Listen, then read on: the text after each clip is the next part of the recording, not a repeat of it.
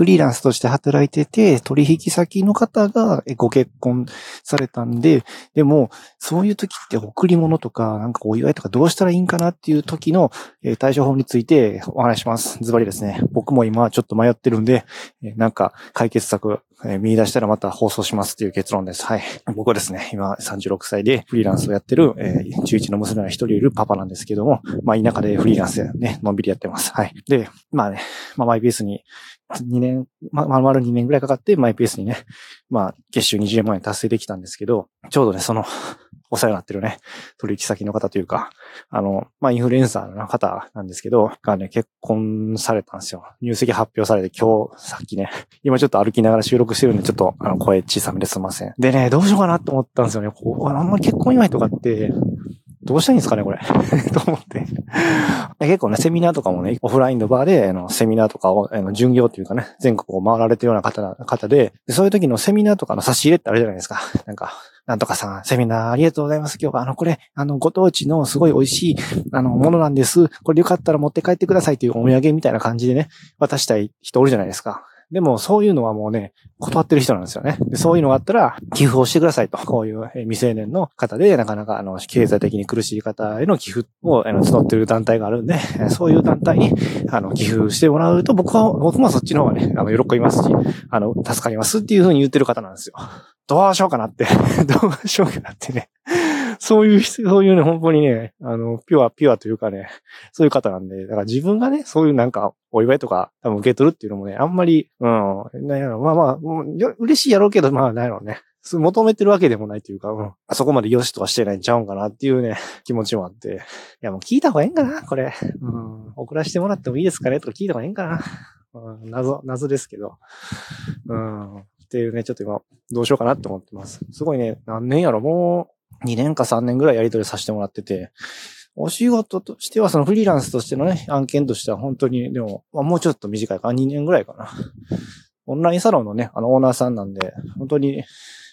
オンラインサロンから知ってる期間で言うと5年ぐらいかな。もう2018年から多分4月から入ってるんで、そうやな。それぐらいの付き合いになるんですけど。いやー、で、多分僕が 初めてそういうチームで副業とかの入れてもらったのも、2019年の終わりか2020年の頭かそれぐらいだったと思うんでね。うん。なんか3年ぐらいかな、やりとりがあって、本当に、あの、すごい、よくしてもらってるお客さんでもあるんでね。まあ僕、僕自身すごい心が惹かれる部分があってね、あの、魅力的なんですよね。なんだかんだで、ね。だから、ずっとね、あの、やりとりさせてもらってるのもあるんですけどね。どうしようかな。どうします皆さん。多分ね、これ聞いてる僕のね、あの、フォロワーさんの中にもきっとご存知の人も多いと思うんでね、ちょっと迷う、どうしようかなってね、うん、思う方も多いと思うんですけどね。こういう時ね、迷いますよね。うん、あとなんかやっちゃいけないのはね、あの、ご夫婦というかね、あの、どちら、あの、えっ、ー、と、僕がやりとりあるのはすごいやりとりあるのは、まあ、男性の方の方で、で、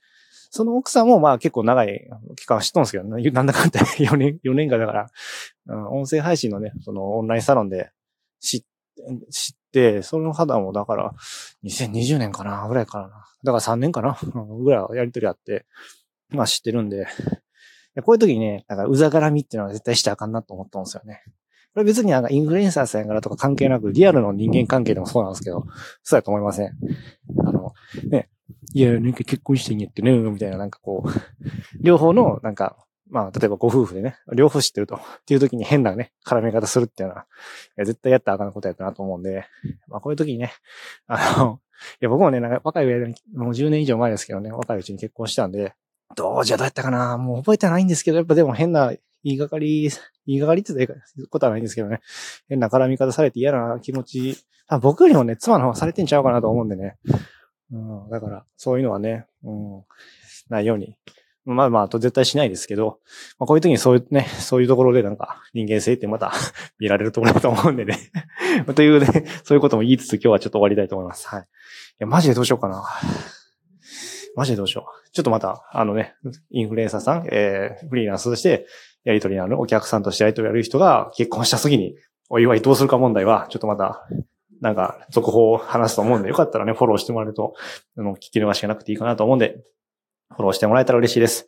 ちょっとね、歩き方の、歩きながらの収録やったんで、あの雑音があってすいませんでした。最後まで聞いてもらってありがとうございました。次回はまたよろしくお願いします。それではまた、バイチャ